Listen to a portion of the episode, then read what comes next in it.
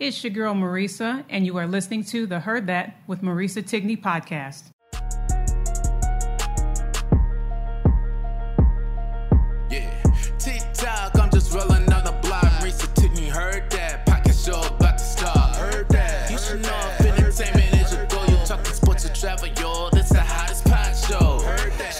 Shoes, everything she says is truth. If you don't know, now you know. All you ever gotta say is heard that, heard that, heard that, heard that, heard that, heard that. Look, all you ever gotta say is heard that, heard that,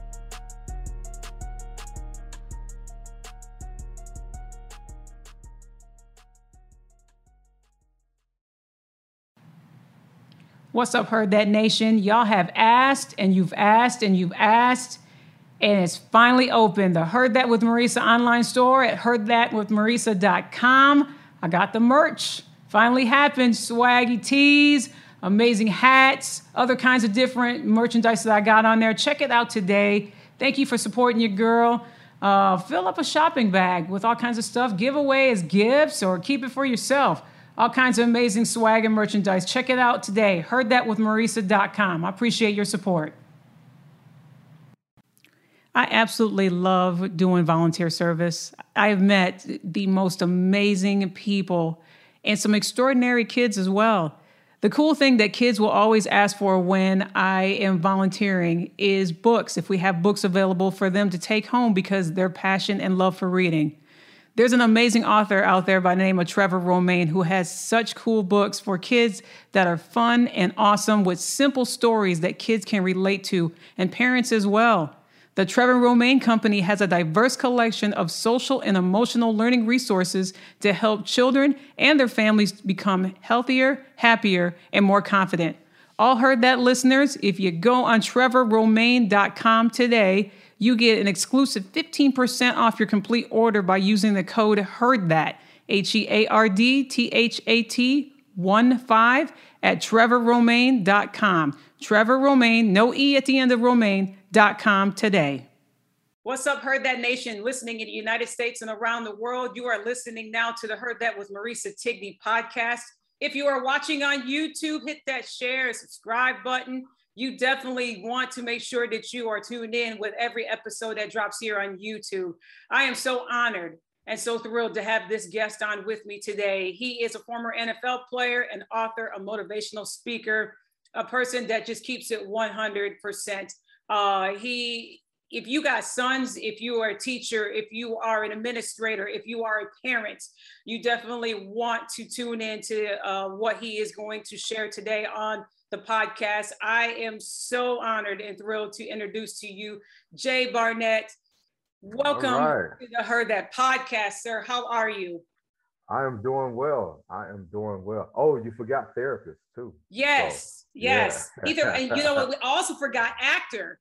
I forgot to say Yeah, actor yeah. on there because I mean, listen, you are a jack of, of many uh, many trades, and you're so good at all of them. And I just want you to know from this person that's speaking, me, what you are doing out there is absolutely phenomenal. You're you're how you motivate and you educate and you teach not just young men that you are, which we will talk about momentarily, but I have watched on your IG so many of the things that you're doing, and one that comes to my mind, and I put this in my notes to talk about later, but I want to talk about now because it just stands out to me. There was a post you put on your Instagram on September 13th, and it was a room full of young men that you were talking about, you know, when things and situations knock you down, stand up and keep standing. And for me, what I took from that is there was there's been so many uh, people, especially during this difficult year that we just got. Uh, well, still, technically, we're still in it, 2020 being a difficult year. But before 2020, um, there has been uh, many young people, young men uh, that have gone through similar situations of life knocking them down, of people knocking them down, of not getting that um, motivational morale, uh, that, that positive affirmation of their life being spoken over to them because they obtain so much of the pressures and keep them inside of them and wait for that affirmation from their guardian, from their father. Um, and when I had mentioned to you, we talked before coming on the podcast of uh, let people know that you were going to be on here. So many people were wondering when is this episode going to drop because they are ecstatic and excited and uh, wanting to know because many of them that did reach out to me are guardians or teachers or um, administrators of mostly young men, mostly young uh, Black men. Um, share a little bit of your background of you growing up. And uh, like I said on the top of the show, you are a former NFL player. So how did you, you know, growing up and falling in love with sports and uh, knowing that football was your gift, and it take me through Jay Barnett as a young person, uh, growing up in your household, and how you had yourself as a as a teenager back then, as a young person back then, gone through so much uh, different adversities growing up. Oh man, we got time. We got time. you got we got time because I know yeah. you're gonna you're gonna drop some gems on this. So go for it, sir. So let's see. I, I, I grew up in Mississippi and um, in the Delta, actually, uh, about an hour uh, from Memphis and by uh, about an hour and some change from Greenville. So I grew up in these very uh, different dynamics where I spent a lot of time in Memphis mm-hmm. and I spent a lot of time uh, in, in the rural South because my grandmother lived in the country. And so my grandfather was a sharecropper. So I grew up around uh, seven uncles, uh, including my my dad. You know, it's it's eight boys in their uh, family system, and uh, my my grandparents are very religious. You know, a Baptist upbringing. My grandfather was a deacon, and I later, as I grew uh, into understanding more about my family system, my father was a quartet singer at the mm-hmm. time, and so I played drums for the group. So I started playing drums when I was four. So that continued on. And then my father became a minister. And after he became a minister, he became a pastor of two churches. So there was a lot of changes that were uh, that were happening in our family. And I was a kid who was very, uh, very advanced. I knew God was calling me. I got saved early in church. I got involved in church early. Mm-hmm. I went mm-hmm. to Bible Bible camp when I was like nine years old, experienced uh, the Holy Spirit, you know, came back a changed kid, speaking in tongues, the whole uh, nine. The whole experience. I'm raising so, my hand because I can relate. Yes. So, so that was my, that was my journey. Uh, but what many people don't know, and we're still actually looking for footage. so we're, we're, I'm on my dad because he has so much of my memorabilia from football and from everywhere. Mm-hmm. The man just collects my stuff. So I've been trying to get it. So I was called to preach at nine years old. Mm-hmm. Um, and they did this huge article on me as this kid preacher. My first sermon was the 23rd Psalms, The Lord is my shepherd. And I spoke about 200 people in the church. And my parents did not understand just what I was going through spiritually, mm-hmm. but they jumped on board. And I never forget my father telling me that I was never going to be like other kids. Mm-hmm. And I remember him telling me that I was different um, because I was having dreams, I was having visions, and I was telling them things that I saw about people. And these things were coming to pass. So they started taking me to like their friends who were kind of upper echelon in ministry, like, hey, you know, this is going on with our son. Can you yeah. tell us what's going on? And it wasn't until I understood, I spoke at a conference, I mean, at a youth day conference when I was 10 years old uh, in Lane Avenue Baptist Church in Memphis, Tennessee, which is a very historical Black church. Wow, at 10. At 10. Wow. And after this course, the full circle moment was there was a couple, and my mother and them, we, we laugh about it today, a couple who said, We want to talk to your son to see if he can help our marriage. so, so I'm 10 years old, and they was like, Okay. So they come into the office and they begin to talk. And here I am, Marisa, counseling people, a couple at 10 years old, not That's knowing incredible. Wow. this was foreshadowing what was to come, Yeah. you know. And so fast forward a little bit, and, and these are things that I I, I vivid, vividly memor, uh, you know, memorize about my journey as a teenager. But then here comes a shakeup where my parents gets a divorce. Mhm. I knew what was happening with my parents. Like I knew about the infidelity. I saw so much with my father in Mhm. the church, out of church, and those things began to shake my faith. And when my dad came in the room one night and says, "Jay, uh, can you get the girls together? Uh, we need to talk to you guys. Me and your mom are getting a divorce." And for the first time in my life, everything that I thought about my family, uh, you know, all of a sudden was falling apart because I Mm. think we don't realize that kids paint pictures as well. You know, when you're a kid, you have this imagination that your Those family little those little triggers that happen. Yeah. Yeah, and so for me, I remember uh, my sister and I watching a um, soap opera because my grandmother was big in, into those, and we, you know we remember watching kids crying when their parents was divorced on an episode, and we and I can remember, and we talk about it today as grown up, how we would say that would never happen to our family, and then it did, and in the midst of all of that, I found myself into this space that I've never known about because my father began leaving before he left and I Mm. want to stay right there. He began leaving emotionally before he physically left. Sometimes people will begin to withdraw emotionally before they begin to disconnect and withdraw themselves physically. And this is a thing that we don't realize that's so important when rearing children that you just can't be in the house. You have to be emotionally connected in the house because the emotional development of the child is contingent upon not just your presence, but your participation. So Okay. oftentimes parents think, well, I'm there. Mhm. Well, what does that mean? Because my father was there, but he was not there in his mind. there's a difference. there in his Mhm. spirit. And let me tell you something, parent, kids can identify quicker than anything. And I identified because I walked in on my mother crying one night and I said, Mom, what's wrong? And she didn't want to tell me because she was always trying to protect us. But I said, Mom, I know what's going on. And I asked my mother, Why are you staying? I said, Why are you putting up with this? Mhm. And she says, Jay, where am I going to go with my three kids, with, with you and your sisters? And I said, Mom, God will take care of us. That's when I saw something stand up in me. But on the other side of it, there was also something that was neglected because when my father divorced my mother, he divorced us. Mhm. So I now no longer had this model because I wanted to be like my dad. Yeah. He's an awesome preacher, uh, a, a heck of a football player, and he just had this charisma that everyone wanted to hear Reverend Barnett. And so it was like, man, that's what I wanted.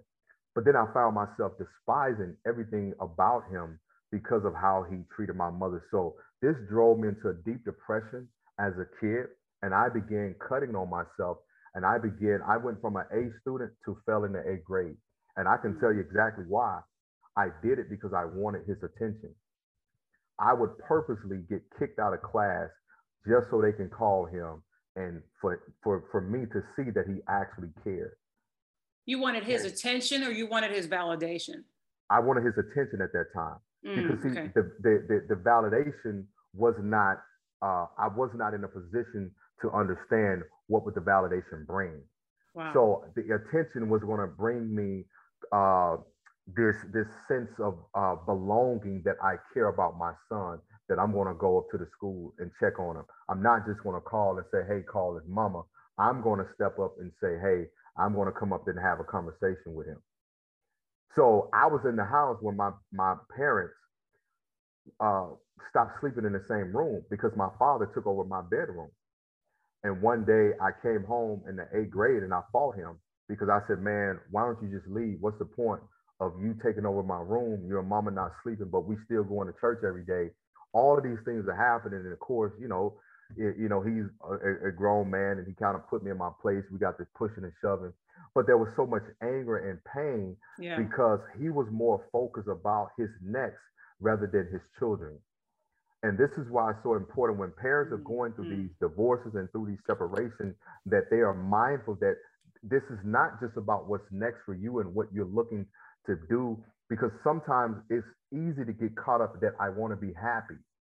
And we begin to neglect the children who are the byproduct of your decision when you came together as a couple.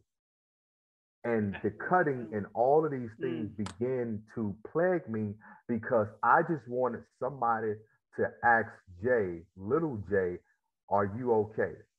Because I was a filling husband for my mother and I became a surrogate father to my sister at 13. So here I am guiding them because everybody said, hey, you got to be, it's time, you got to be the man of the house. I got seven uncles.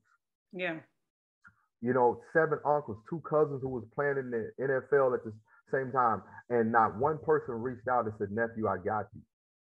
So fast forward to the work that I do mm-hmm. and the passion that I have about young men is always in memory of my 13 year old self. Because I would never forget the look that I had in my eyes the day my teacher said, Jay, what's going on? Why are you acting out? Why are you caring out? I remember telling her, I don't care. I said, my parents getting a divorce, so I don't really care about school. You know, I remember getting caught cheating on a test. They kicked me out of the room. They said, Jay, we'll give you another chance. I went in the trash can, grabbed the cheat sheet, and started cheating again.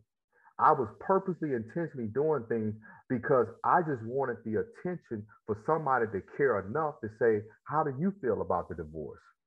and everyone gave care to my sisters, but no one gave care to me. But how many young black males have been overlooked because yeah. we have placed them in positions to uh, to to play the role of a father or a male figure, and now these boys have become men who have not felt heard ever in their life, mm-hmm. and now they're connected to a woman who said, "Talk to me." There's no way possible. Mm-hmm. So in all of that, football became my safe space. My mom moved us from Mississippi to Texas, and I often shared that the little boy that got in the U-Haul truck and left Mississippi was not the same kid who got out of the truck when we got to Texas, because I now had to create a maladaptive per- persona that I'm now mad at the world mm-hmm. because of the pain and anger that I'm having to endure because I'm asking my father, why you divorcing my mom? Why you cheat on my mom? Why you do this? Stay in the child place. There ain't none of your business, all those different things. So when I liked football in seventh and eighth grade, but I, you know, it was all right.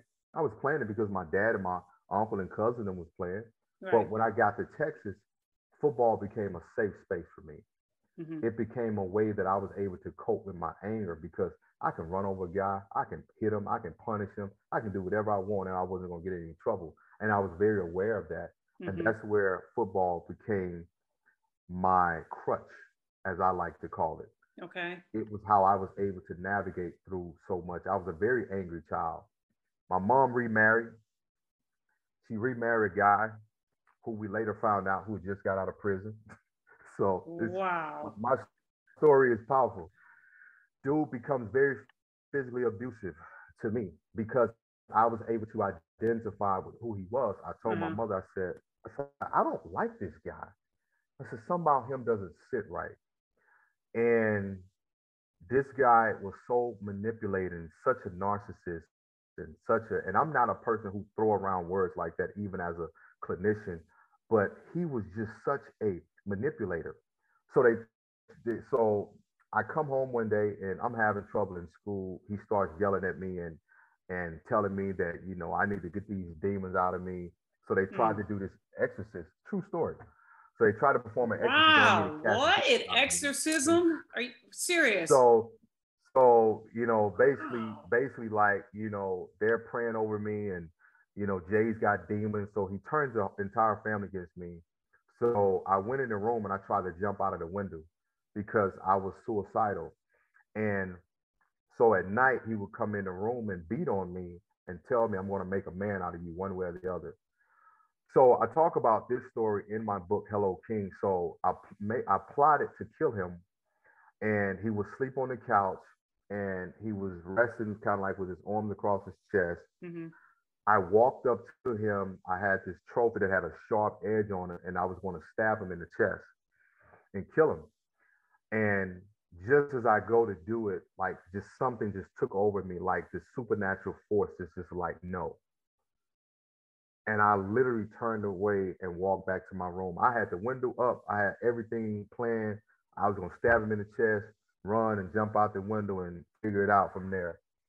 And eventually, you know, he and my mom divorced. I left uh, them and I moved in uh, to live with a white family who later became my guardians, mm-hmm. the Marr family. Mm-hmm. And so, you know, I'm just like, but the, my journey, it, has it, been so much pain and rejection. And as I have gotten older and began working through things, I've understood that the rejection was part of the reshaping and redirecting process. And because it's cliche that well god has something better. No it was that it was a part of the plan mm-hmm. in order for me to become who i am today. So i go to college i play four years i have a great career. I go to the nfl and football again it's, it's my safe haven man. It's how i'm able to get through. Right. And i'm a free agent. I didn't get drafted the first year uh, that i came out in the draft I play arena ball. I get my opportunity in the NFL. Uh, don't get my contract, and then I go back to arena league. And then after that, um, I attempted suicide because I just felt lost. Mm-hmm. You know, here I am, 23, 24 year old kid that's trying to figure it out because I no longer had my safe haven. I no longer had the my my coping mm-hmm. mechanism. Mm-hmm. Fast forward, I start kind of figuring out. I get in age and I'm thinking, all right, let me get married. It wasn't Mike's fiance says, you got to get in therapy, Jay. You got to get some help.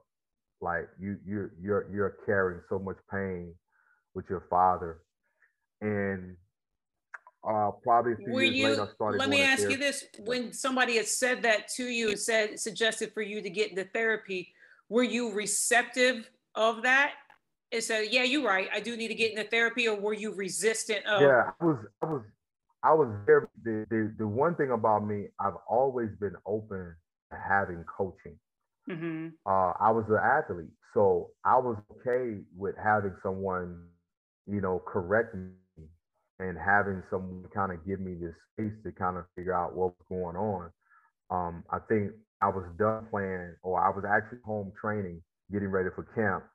And until I met this guy from New York. Um, he was an Italian guy, and I remember him telling me, he says, Man, I think you're so gifted as an athlete, man. I, I mean, you're talented. But he says, You're more than a football player. And I said, You mean? I was and I looked at him and I had water in my eyes. And I said, Man, I don't know anything else. He's like, You he says, Dude, yeah, you do. You're more than just a football player. You get that in your head, man. So yeah. he started coming at me. And of course, I bugged back up him. I'm like, dude, don't talk to me like that. Yeah. He was like, Jay, the world owes you effing nothing. Like, why are you carrying this chip on this chip on your shoulder? Yeah. Let it go. It's over. And I'm telling him, and I started crying. I said, man, I don't want it to be over because this is keeping me alive. Yeah. I said, I don't know anything else. He's Jay, you got your degree. Go do some work. I said, man, it don't work that way. I said, because I'm a kid who's on life support from football because if I'm not playing, I'm not living. Yeah. And that was the turning point. And my fiance was just like, at the time, Jay, you got to get some help. Mm-hmm. And when I started seeking help, and if you watch, if, if anyone has watched Antwone Fisher, my session was exactly similar to. Oh my gosh, that's such a powerful movie. Yeah. Yeah.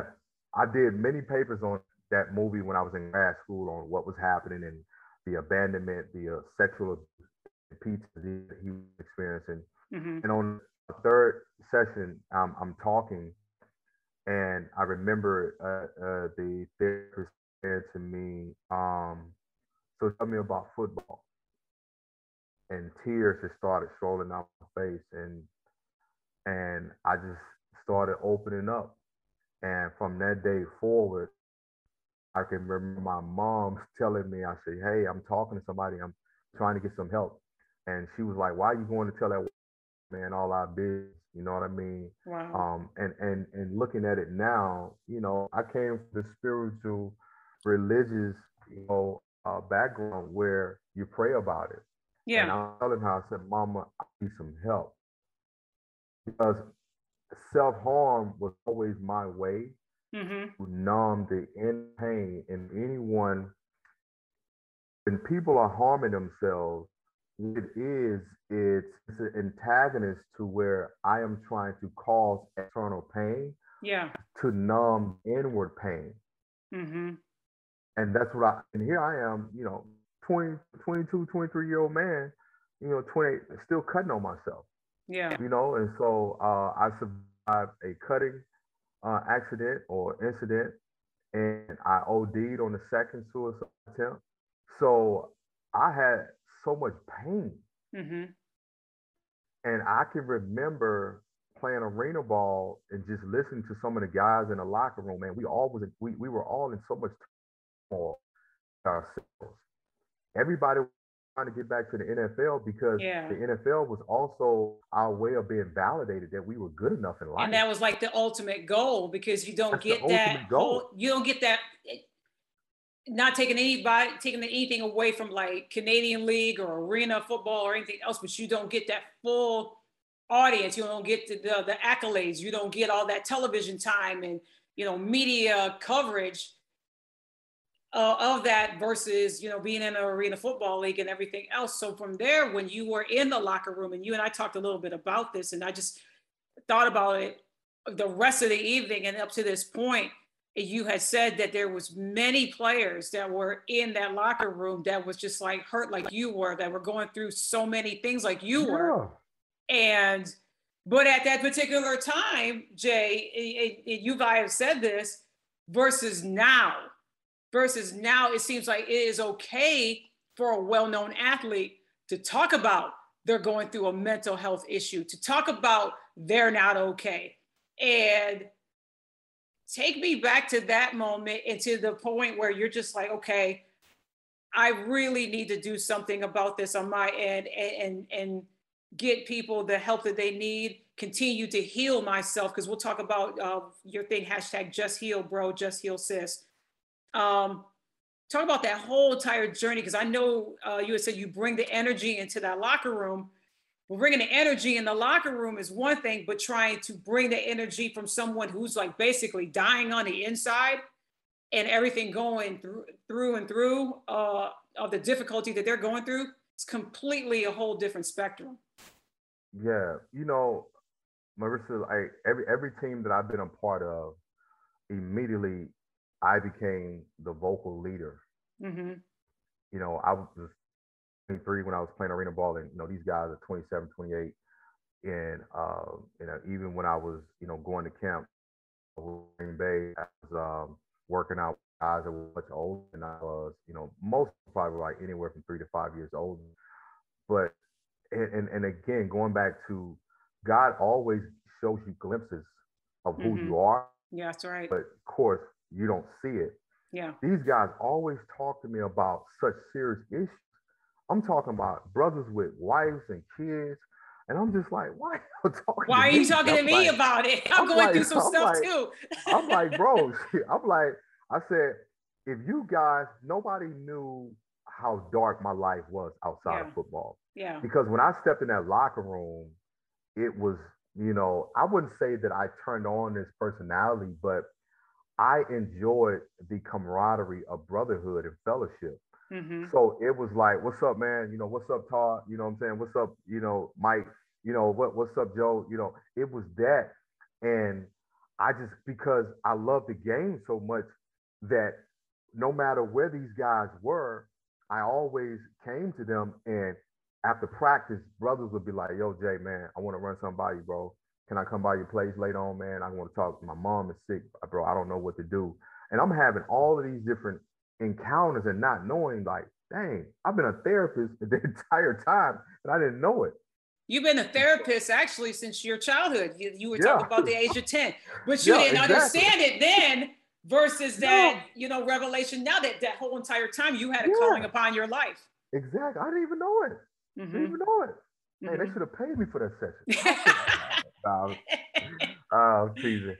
But what what I realized, Marisa, is that the second su- after the second suicide attempt, I I had a conversation um, with the clinician, and of course they wanted to know why did I attempt, and you know what led me to have this relapse? Because I I have been doing well, and I just told them that I just felt like um, nothing was getting better. I just felt like I was in a cycle.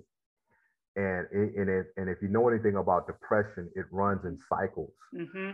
And the depression for me was that I was always in this space where I felt like I was moving, but I wasn't going anywhere. Mm. If anybody knows what that means, where you're moving, but you look up and you're still where you started, but you know that you're moving, mm-hmm. but nothing is changing around you. Mm-hmm. And for me, I wanted to really find out what's my purpose, but I didn't know what I was looking for. Mm-hmm. And it wasn't until one day I was in the barbershop getting my hair cut because I was after football was over, I got into modeling, I got into acting, I got into stuff that I've always been interested in. And now that I had the time to do it, and I I was just I, had just done a short, and it was you know pretty good uh, film. And my barber says, "Hey Jay, man, dude, have you heard this message by Myles Munroe called The Purpose, uh, The Power of Vision and Purpose? I said, nah. And I said, I'm familiar with him. My dad, you know, growing mm-hmm. up, you know, we listen to, you know, Myles Munroe, Bishop Jakes, uh, you know, the, the uh, Kenny Copeland and the Leo Daniel, C.L. Franklin. So it's like mm-hmm. something was always playing in the house, you know, with, with preaching. Right. And he says, Jay, you got to listen to this, bro he played the message in the barbershop. And I said, bro, I said, I need more of that. I was like an addict. Mm-hmm. I said, I need more of that. And I went home and locked myself in my room, in my house. And I listened to Myles Munroe sermon on the power of a vision and purpose over mm-hmm. and over, like for like probably like two or three days straight. And I started asking God, what is my purpose? And God is, and I remember him speaking to me saying, Hey, if you trust me, I will lead you to it. But he said, this back and forth battle that you're having, whether you want to live or die, you got to make a decision. And so I, I literally was on my knees crying and I said, All right, I'm going to trust you. And as I began to trust him, he says, I want you to write. I looked up after four days of being locked in my room. I had created a program called the Me Project, mm. which was mm. titled the uh, Men of Excellence, mm-hmm. which was a five week self development program for boys ages 12 to 18. Mm-hmm.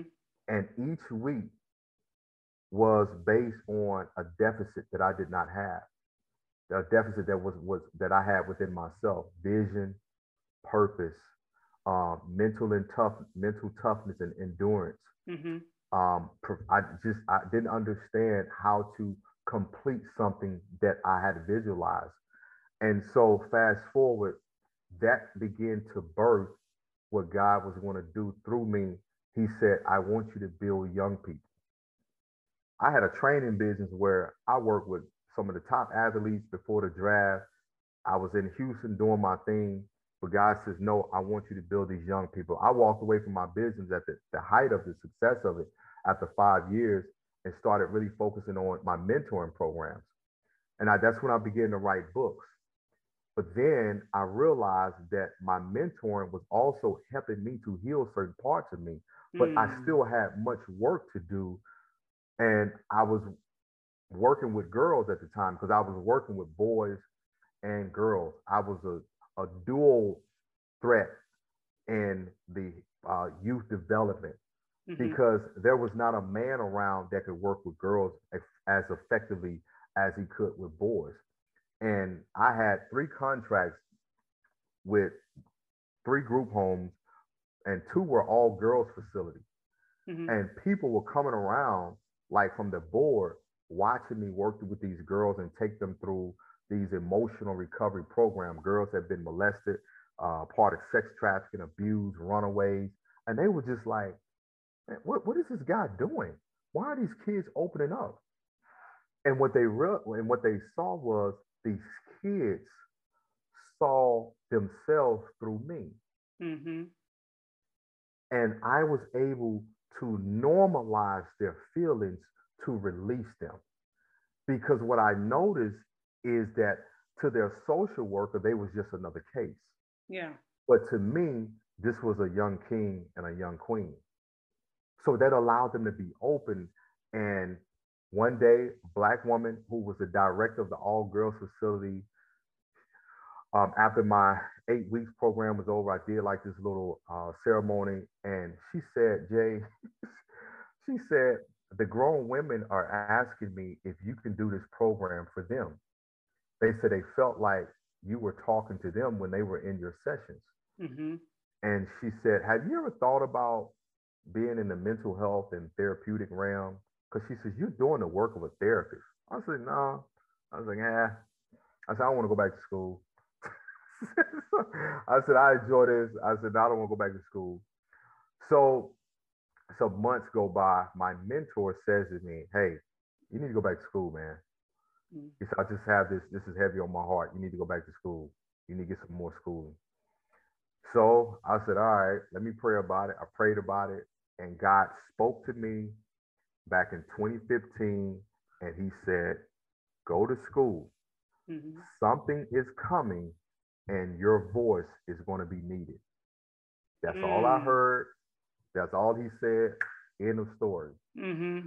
I researched uh, family therapy, research counselors, found a program, found a school where I didn't have to take the GRE, and they uh, did the interview.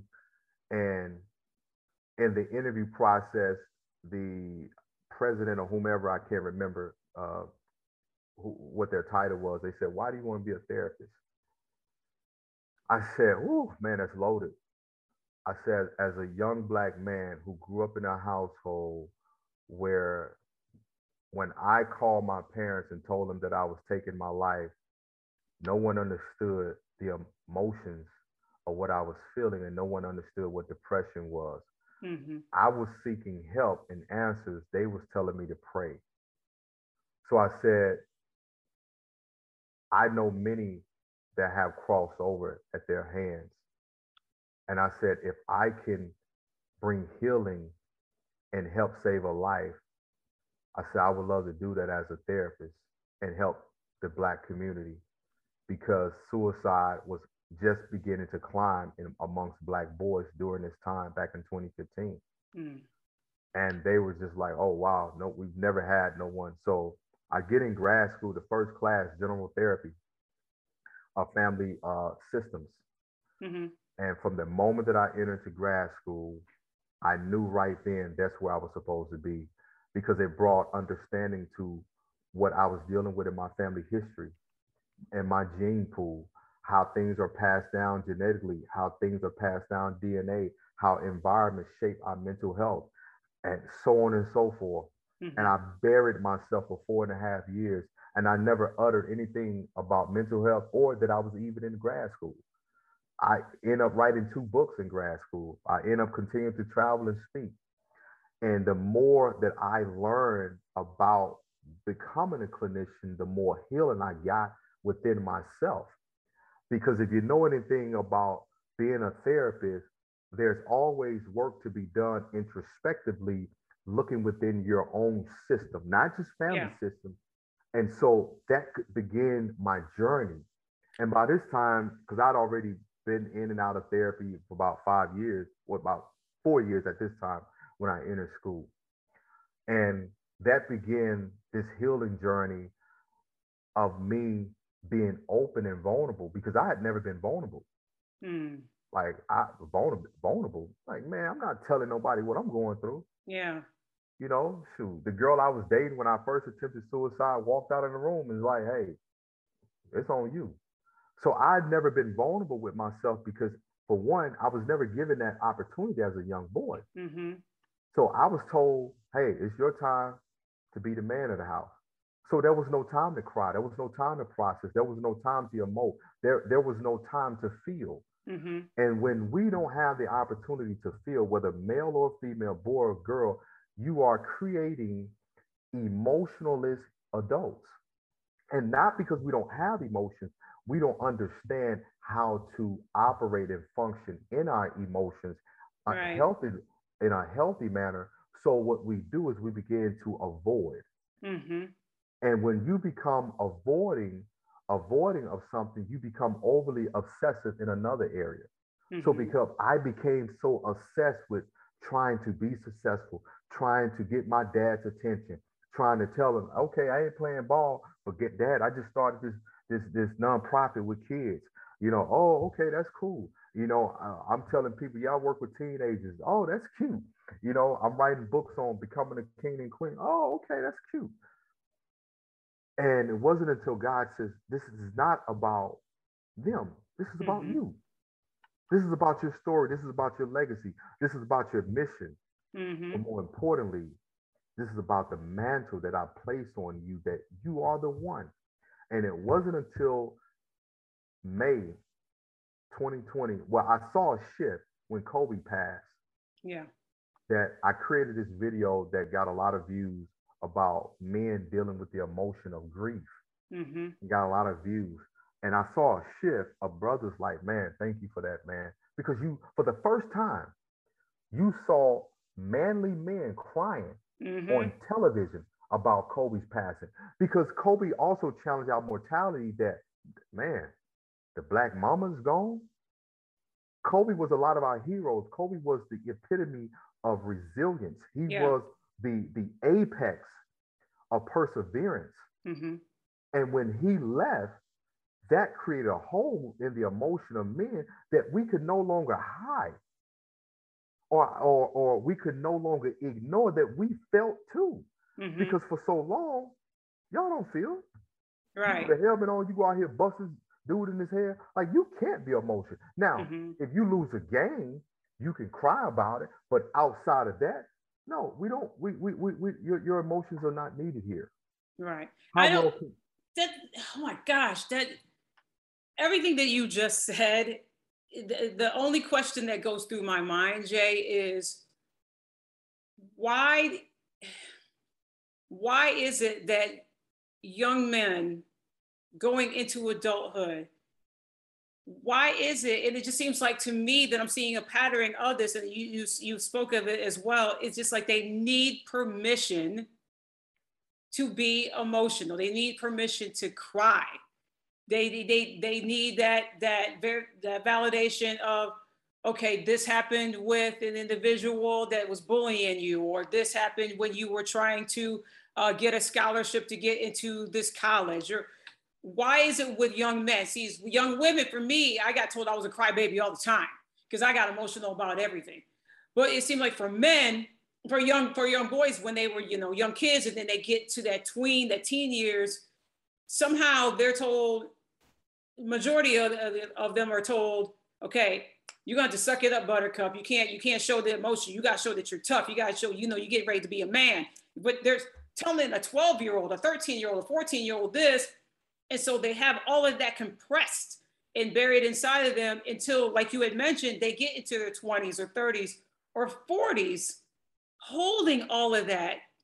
It seems like they're waiting for that permission to, all right, well, you're 42 years old. This unfortunate thing happened to you. You can cry now. You can show emotion now.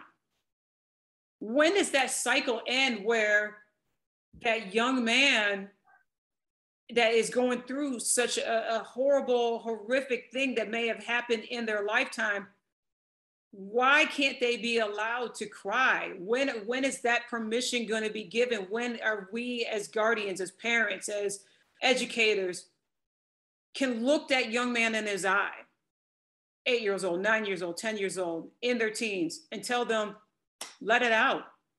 It's okay to let it out. It's okay to cry. It's okay to get emotional. Yeah, I think it would change when our standard and what we say constitutes being a man change. Mm-hmm. I think we have received so many messages on what is a man and what a man does and how a man performs, how a man acts has been shaped so much about uh, uh, through society, through magazine, through music, through television. When that begins to change, you'll see the individuals begin to shift their perspectives on how they even see men. Mm-hmm. Um, you know, a lot of men that I work with, most of them were told not to cry by women. So you look at, okay, where did they get that from? You know, uh, boys don't cry, suck it up. I ain't raising no punk. I ain't raising no sissy. If you was, you know, raised in the 70s and the 80s, right? Mm-hmm, that right, term. right. You know, uh, we, we don't do no crying around here. And you hear the kid, you know, and and he's almost, you know, almost having a panic attack because he's trying to stop natural flow of emotions and tears. And when we begin to shift how we see one another, that's going to shift how we create space Mm-hmm. for our boys to cry and to be able to say that just because you're crying and this hurts does not make you less than. Yeah. That's why boys need permission. We need permission as men, even as men, to take off our cape. Hey, take the cape off. You don't have to be Superman today. It's okay. Mhm. Take the cape off. I, I know you had a bad day. I know you wanted that promotion. They didn't give it to you. You're deserving of it. It's okay. You're not a failure. Mm-hmm. See, men are judged differently in the world than women. We're judged based on not just how we show up, but what are we able to produce? Yeah. What what what what are we able to create? Mm-hmm. And so with that, it's a lot of pressure. Because if you're a boy who have lived in a suppressed state, you're probably operating from a chronic depression syndrome to where you have these cycles of bouts of depression because some days you feel like you can, some days you feel like you can't. Mm-hmm. Some days you feel like a warrior, and some days you feel like you know a, a um you know a a, a, a, peasant, Mhm. you know, and you just feel like, man, who am I? Yeah. And one of the things that I think that is so important, if God validated his son, how important is it that men validate their boys and sons? When Jesus comes out of water, not to take folks to church, but I love to connect the dots. When Jesus comes out of the water, when John the Baptist baptized him, the dove descends down on Jesus' shoulder. What does God say? This is my beloved son in whom I'm well Well, pleased. pleased. The Mhm. moment that God says that Jesus' journey started, he was able to go because dad had put a stamp of approval on him and said, Hey, you are more than enough. You are capable. You have the ability. You have the in, uh, uh, ingenuity. Go forward. Boys need that permission to go forward because what it does is not only does it validate them, it reinforces who they are.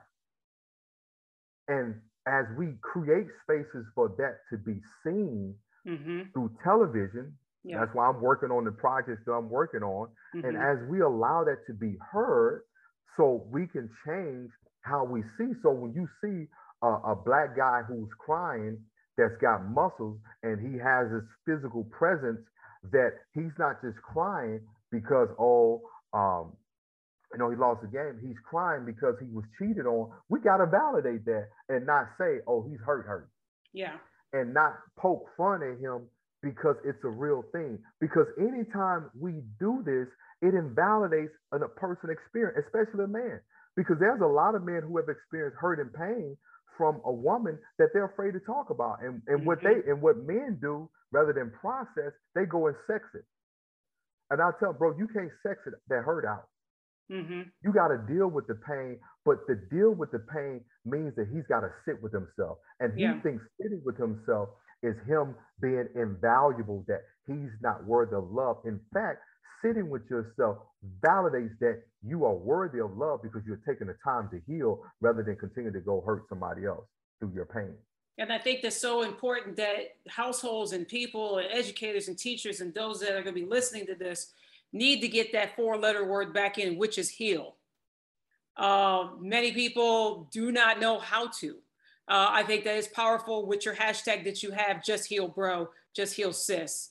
Um, healing needs to be put back into, I think two things. Healing needs to be, needs to be restored in so many lives. And once, and people need to be, people need to know that they can be accepted to heal. They, they that when they're going through they don't have to stay in the brokenness and they don't have to stay right. in the broken places and the broken spaces. That it is okay to pick up your brokenness and piece by piece start to heal. When did you start that part of you know hashtag just heal bro? Uh, because I just I, I just think those three words alone it's just more than a hashtag that you've done. Uh, and that one word, like I said, the four letter word, heal yeah, we have yeah, to get I, back to the healing. Yeah, we, we, we have to because I think when George Floyd um, passed, I think that was an awakening for Black men as well. Mm-hmm. Because for the first time, you know, and not to invalidate the other brothers that have lost their lives, you know, with Trayvon Martin, uh, um, I can't think of the uh, Ahmaud Arbery. Yeah, Ahmaud Aubrey, uh, Philando Elijah McClain mm-hmm. you know, mm-hmm. Elijah and uh, all these, uh, um, what's the guy with Eric Gardner, I think that's his name. Yeah, Eric Gardner. Mm-hmm. Yeah, and so, uh, you know, not that these their deaths were invalidated uh, by any you know stretch of imagination, but we got to see George's life leave him right right before our eyes, mm-hmm. and the knee on his neck wasn't just a white man knee on his neck, this was also symbolism to how many of the black men feel just in society altogether. You know, yeah. there may not be a man physically with his knee on his neck, but often life can feel like his knee is on your neck if you're limited in opportunities, mm. if you're mm. limited in your abilities, mm. if you were a great high school standout and you never got that opportunity, if you started out on the right track and somewhere you know you lost your way and you ended up in prison you know over a joint and having 10 to 15 years. And so it's so many things that it represented for for brothers. And what brothers have done a a, a poor job in doing is avoiding responsibility of what we have to do within ourselves. And that's taking a look within the mirror. Mm-hmm. and to their defense no one has advocated for black men. And here's what I mean by that. Um, when you look at society, even when you look at certain initiatives, there were no initiatives on how to push black boys forward, right? Um, you would often hear this even in the household. Girl, you better go to college. Don't depend on no man. You know they, you know, you know your daddy ain't about nothing. So when you hear these things, you often look around as a young black boy because I did it, and you like, well, what about us? Mm-hmm. And so they push the young girl to go to college. I think a lot of black boys were baby. Um, they were enabled, and because mom needed to have a man around the house, and this sort of validated her in a yeah. sense. That's a whole nother topic. But you had all of these different dynamics and these moving parts that excuse black men's behavior. Mm-hmm. And I never had to look within myself that, okay, because if, if, if you hustling and you bringing money in the house and keeping these lights on, good job, son. He mm-hmm. felt validated. If you rapping and you doing a few shows, you got a chain, the chain solidifies that you are valuable. Yeah. You are somebody of likening. You know, this was your pat on the back. If you could jump, if you can catch a ball, you can run, hey, great job. And what happened, Marisa, is that all of these things that these black boys were pushing for were not making them whole. It was just a substitute of what they will later be exploited by. Mm, wow. Wow. Because unresolved issues unresolved trauma, un, undisclosed experiences through sexual molestation, sexual abuse, all of these different things will come out when they got to their desired outcome. Mm-hmm. You got to the league, but hey, he just beat on his girlfriend, right? You know, mm-hmm. you got the record deal, but you still in the streets. Now he's dead. So all of these different things is is is not by happenstance because it doesn't matter that you get to the place. What matters is who are you when you arrive. Yeah. Because if you bring your trauma, if you bring all of your stuff that you never have to deal with, your brain is going to remind you through your behavior that you are still the same person. Mm-hmm. Now you may have a little more money, but that molestation ain't going nowhere. Mm-hmm. So now, in order to get that out of the back of your mind, you have more women, you smoke more weed, you drink more alcohol. So rather than healing, you do a bunch of deflecting. And that's where we are today. And that's when I realized that, okay, God, now this is what you meant when you said 2015 something was coming right. because it was going to take somebody like myself who former athlete still masculine present but able to be vulnerable because brothers respect athletes brothers respect men that they can follow mm-hmm. right and so now it makes sense to where god took me on this journey and treated me like a joseph i was cast out you know by my my dad and rejected often by my family and now he who rejected has now been sent to heal. So now it makes sense. Yeah. Because purpose never makes sense when you're in the process of purpose being developed. And oftentimes the promise can't be obtained until mm-hmm. you have gone through the process. And so the promise is that God said, No, I'm going to use your voice, your story, I'm going to use you as a vessel so brothers can have an example of what healing looks like. Mm-hmm. Because just as Jordan needed to see Dr. J jump from the free throw line so he could do it, brothers need to see brothers healing at, at, at the same. Mm-hmm. I like that you have that. Oof. I've been, listen, I've been writing notes. I will be listening to all this again, and I encourage everybody the same because Jay, you definitely are going there about healing, about validation of self, and you, you know, in, in the process and the progress uh, of all of that. And take me now to where you're doing the work, you're doing the mentorship, you are, you know, you have these young men that you mentor and again, those that you know have him drop it at the end of the show of his social handles and social media handles, we can follow him. But most important, most especially on IG, uh, where you could see some amazing, powerful clips of video of his mentorship and his leadership um, in the books that you have. And I like that you have a journal too, because I wish that I was introduced to writing and journaling back then. I do so much of it now. Um, and started doing uh, some writing and journaling, you know, in my late 30s and now into my 40s. But I found it to be where once I was releasing those words on the paper of how I was feeling that particular day, or you know, the week I had, or um, just all my emotions there on paper.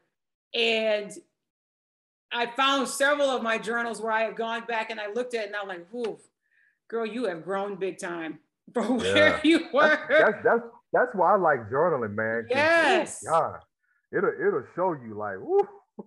You, I mean, I, I would go like, man, 2017, I was like this. Woo, but 2019, I was able to find myself. And in yeah. 2020, oh my gosh, we, we just shut it down. And then 2021, okay, here comes the comeback. Here comes the growth why do you feel and, and I, am definitely going to check out uh, some of your books and, and that journal for sure because you and i have talked about that and want uh, some of these amazing materials in the hands of you know my nephews and and and, and for them to see that they are of value and that writing uh, can bring healing can bring restoration to one's soul um, when you were doing your writing and everything um, and I'll go back to when you said you were writing your first book. Do you go back and you look at your books and you look at what you have created and you know you look at your um, you the, the materials and, and any, anything that you have released videos and so forth you go back and you look at those things and you know re-educate yourself you being now in your 30s oh, gosh, yeah. you know oh. do you see do you see hints of you know your 13 year old self in oh, the things yeah. that you wrote yeah yeah because uh, marisa i was a very dark writer Mm. Uh, if I if you go look at anything that I wrote in college, because I started journaling in college, all of my writings were were dark.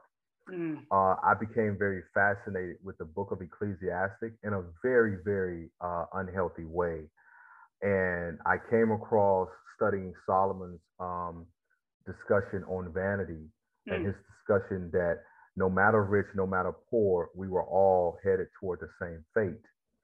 And I became so obsessed with Solomon and so obsessed with Ecclesiastic that I started to write it about death because, and this is where I, really became infatuated with suicide because I'm just like, well, here Solomon is talking about he's had everything, he's had all the success, he's had all the money, he's had all the, the, the women that he can have, and there's nothing more to life than these quote unquote, uh, quote unquote that these things that they tell us that is going to be you know this is going to be the fixer the summation that this is yeah. where you want to get to. Yeah. And he says well we're still going to just die. And so all of my writing was just like forget those things because i wasn't playing football for the money. I was playing because it was my my uh, life raft. And I wasn't into you know women like to where wanting to be uh, promiscuous. I was always into having one girl that you know I was dating, so that wasn't it. So I was like, you know what, this death thing is kind of interesting. So everything I wrote about was always about uh, going to the other side, uh, escaping pain, mm-hmm. escaping my reality.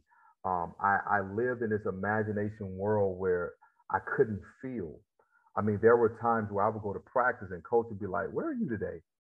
And I would be in a whole nother place. I would be present at practice because mm-hmm. I knew plays and I was able to get through practice, but he was just like, JJ.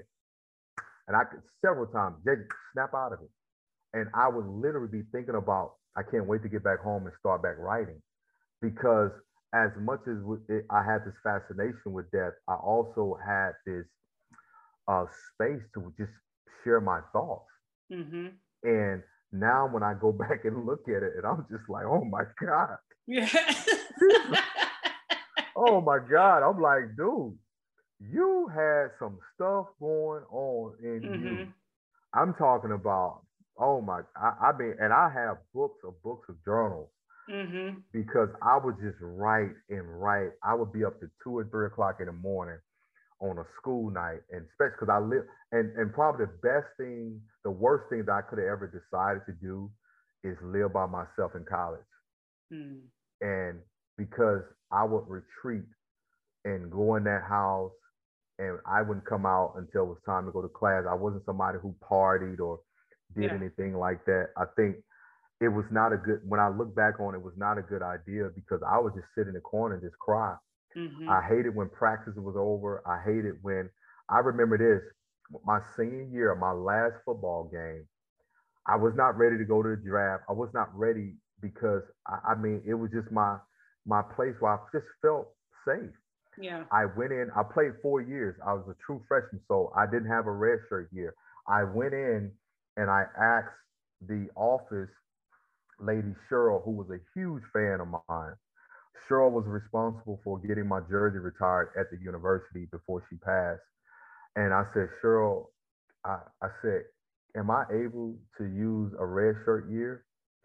She looked at me. She says, JJ, as much as I love you, you're probably one of the finest players that's come through this university. She said, baby, it's over. You got to move on. Mm. And I cried because Marisa, like, I wasn't ready. Yeah.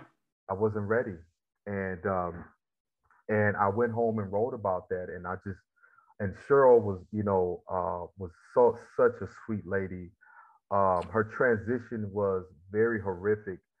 And and I just remember her telling me, you know, JJ, you're going to be fine.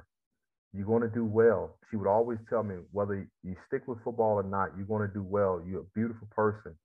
You know, everybody always talked about the talks that I gave before football games, you know, mm-hmm. and I just wasn't ready.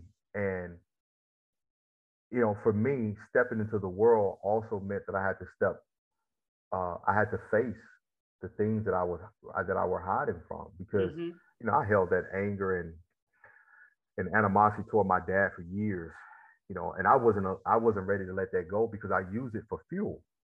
You know, that was how I was able to get through. I got through college because I'm like I'm gonna show him, you know, because yeah. I was the first to graduate college out of my family.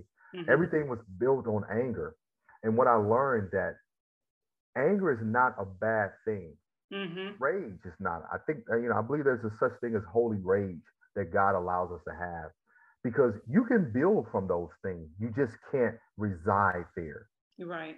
You can build some great things out of anger, out of frustration, you know, out of uh, of rage, but you just can't reside there. And I was trying to reside there because I'm like, no, I need this. I need this. I need to hate him. You know, this is going to push me through my workouts. I need to resent him. This is going to push me through life. And I got to a point when I was in therapy that I understand that these are tools that you use, but these tools are not sustainable, Jay. Mm. They won't sustain you. And so when I go back and I look at my journal and to see where I'm at today, I am just humble because, you know, I've lost quite a few people to suicide. Mm-hmm. And just to know that, wow, you know, oh God, you really had a purpose for me. And I'm glad that he allowed me to not just survive it, but to live beyond it. Mm-hmm. Because I can now talk to other people who who I've had to work with in my practice that struggle with suicide ideation, is to help them to understand is that I know you may feel suicide as an answer, but you don't know who you're killing. And just to think, had I succeeded in taking my life, who, who, and what people see today would not exist. And so I'm like, man, you don't know what's on the other side of tomorrow. Yeah. I've talked many people off the ledge.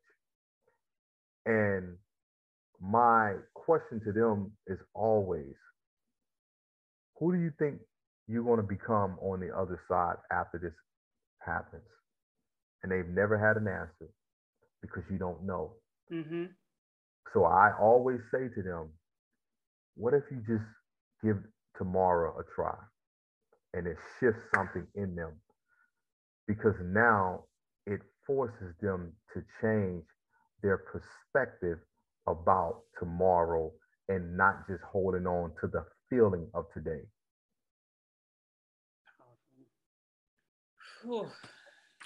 Flip other side of paper and just continue. that is, woo. That that and that's that's perfectly summed up the reason why I've kept all my journals. Is yeah. is it's it's a it's me reminding myself of yeah. where I was at a time in my life, uh, a, a, terrible time or happy time or whatever time it was to compare to now. And I'm like, oh God, you have brought me through a yeah. mighty, a mighty, a mighty way. You have so many uh, things that you've got going on. And like you and I have talked about uh, compartmentalizing so many things. You, you know, your therapy, you're a motivational speaker, you're an author, you're an actor. So, what is the projects that you are currently working on, sir, that we need to get excited and support you on? So, um, let's see where I want to start. Uh, the Netflix film, which now um, will be on Amazon, releases um, with March 2022, and it is a story where I play an attorney, mm-hmm. and it is called Ready to Love. I mean, not Ready to Love, Keep on Loving. I'm sorry, Keep on Loving. And it's a story about three couples who go through different challenges. Uh, my character uh, becomes divorced after my wife uh, had an affair, Mm. but same as with with with me when uh, the divorce happens, my character divorces his child, and so the daughter begins to cry out, and my character throws money at his daughter, but that's not what she's wanting. She's really wanting her father's attention. Mhm. So it was a very powerful role. It was a role that you know um, I really had to tap into the emotions of where I was, Mhm. and the young lady that plays my daughter uh, did a phenomenal job. So I'm excited to see that a project. You know, I would have had a therapist on set because that that role sounds it was deep. oh, it is so it is so deep. So uh, that's that. I I had a project that we we worked on with Tina Knowles uh, through OWN that releases in February, Defying Black, which is a story about my story, uh, documentary. So we're excited about that.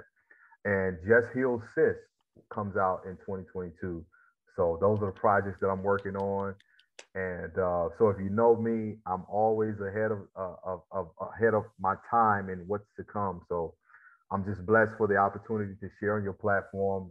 Uh, thank uh, Alex for connecting us because uh, Yes. this is Shout yeah, out to Alex Bryant. Yes. yeah, shout, I love Alex, amazing brother. You know, one of the things that I, I love that I, I do so many different interviews and podcasts. I always pick and choose, and I always I'm I'm I'm, I'm spirit led on a lot of things that I do, and so um, you know, I this was something that because I, I I've shared things on here that I've never shared publicly, so it's just exciting that each time that I share, you know, it, it also heals another part of me because Mhm. I, I truly believe that healing is a journey and wholeness is a destination. And so, uh, thank you. Thank you so much for coming on. And, and one last question that I want to ask you, uh, because I believe in so much in affirmations. I believe in uh, mantras. Um, what is a mantra of yours that uh, resonates with you that either you have came up with, you know, that God imparted into you, or that somebody said to you that you carry on through, you know, all of your sessions that you do, all your mentorships that yeah. you do. Uh, what what is that mantra? What is that? Uh, it Oh, could be a that's quote easy. that you have. That's easy. The great Myles Munroe, the great Myles Munroe. Life is not about what you get, but it is about who are you becoming? Who are you becoming? And I live by that because each day that I'm here, becoming has become, it's just, it's, it's a part of what I do that who I am today is so much better than who I was yesterday. So that's the beauty of life is that I get to continue to become, you know, continue to, uh, you know, experience new levels, new dimensions.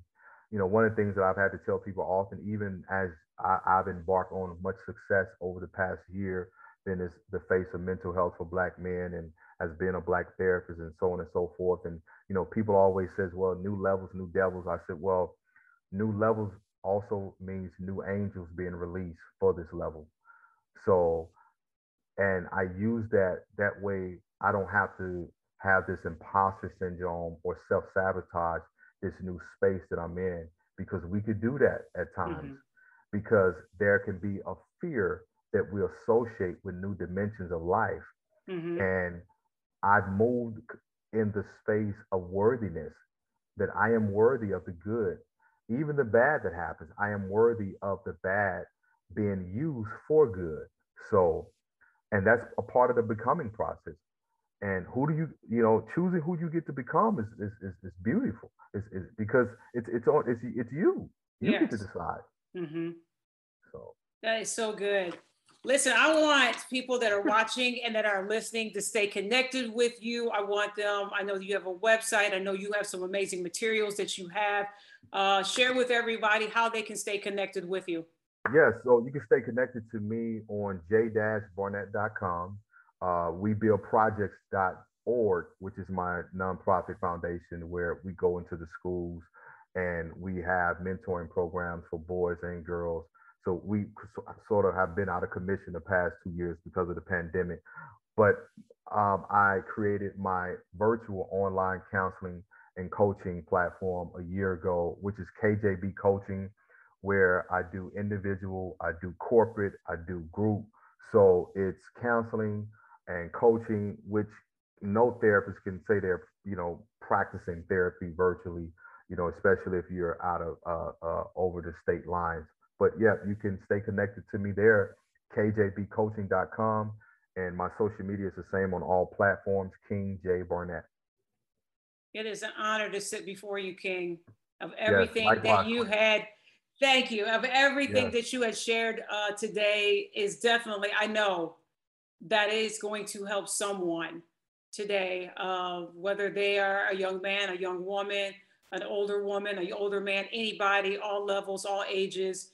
We can heal together. Healing does not discriminate right. age, a race, person, uh, their gender, their height, their weight uh, that four letter word that just needs to be brought back into someone's life, someone's home. Um, doesn't matter where they are, and that's the word heal.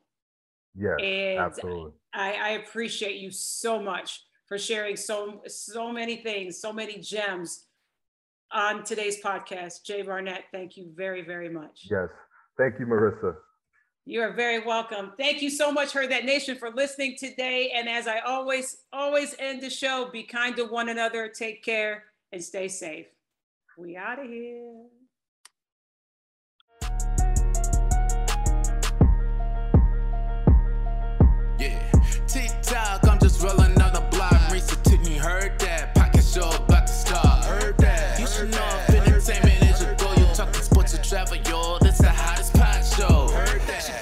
Shoes. Everything she says is truth. If you don't know now, you know. All you ever gotta say is heard that, heard that, heard that, heard that, heard that. Look, all you ever gotta say is heard that, heard that.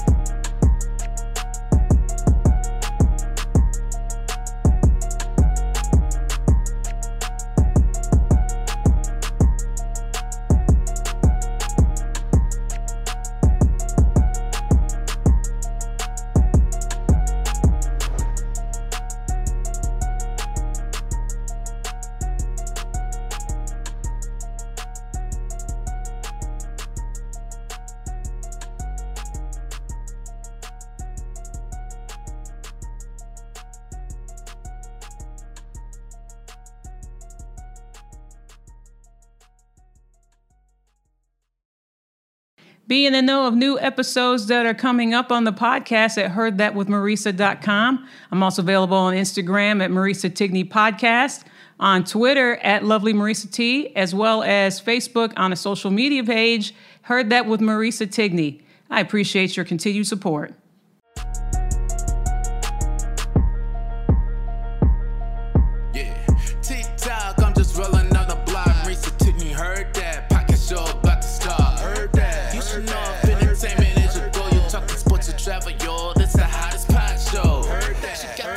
Everything she says is truth. If you don't know now, you know.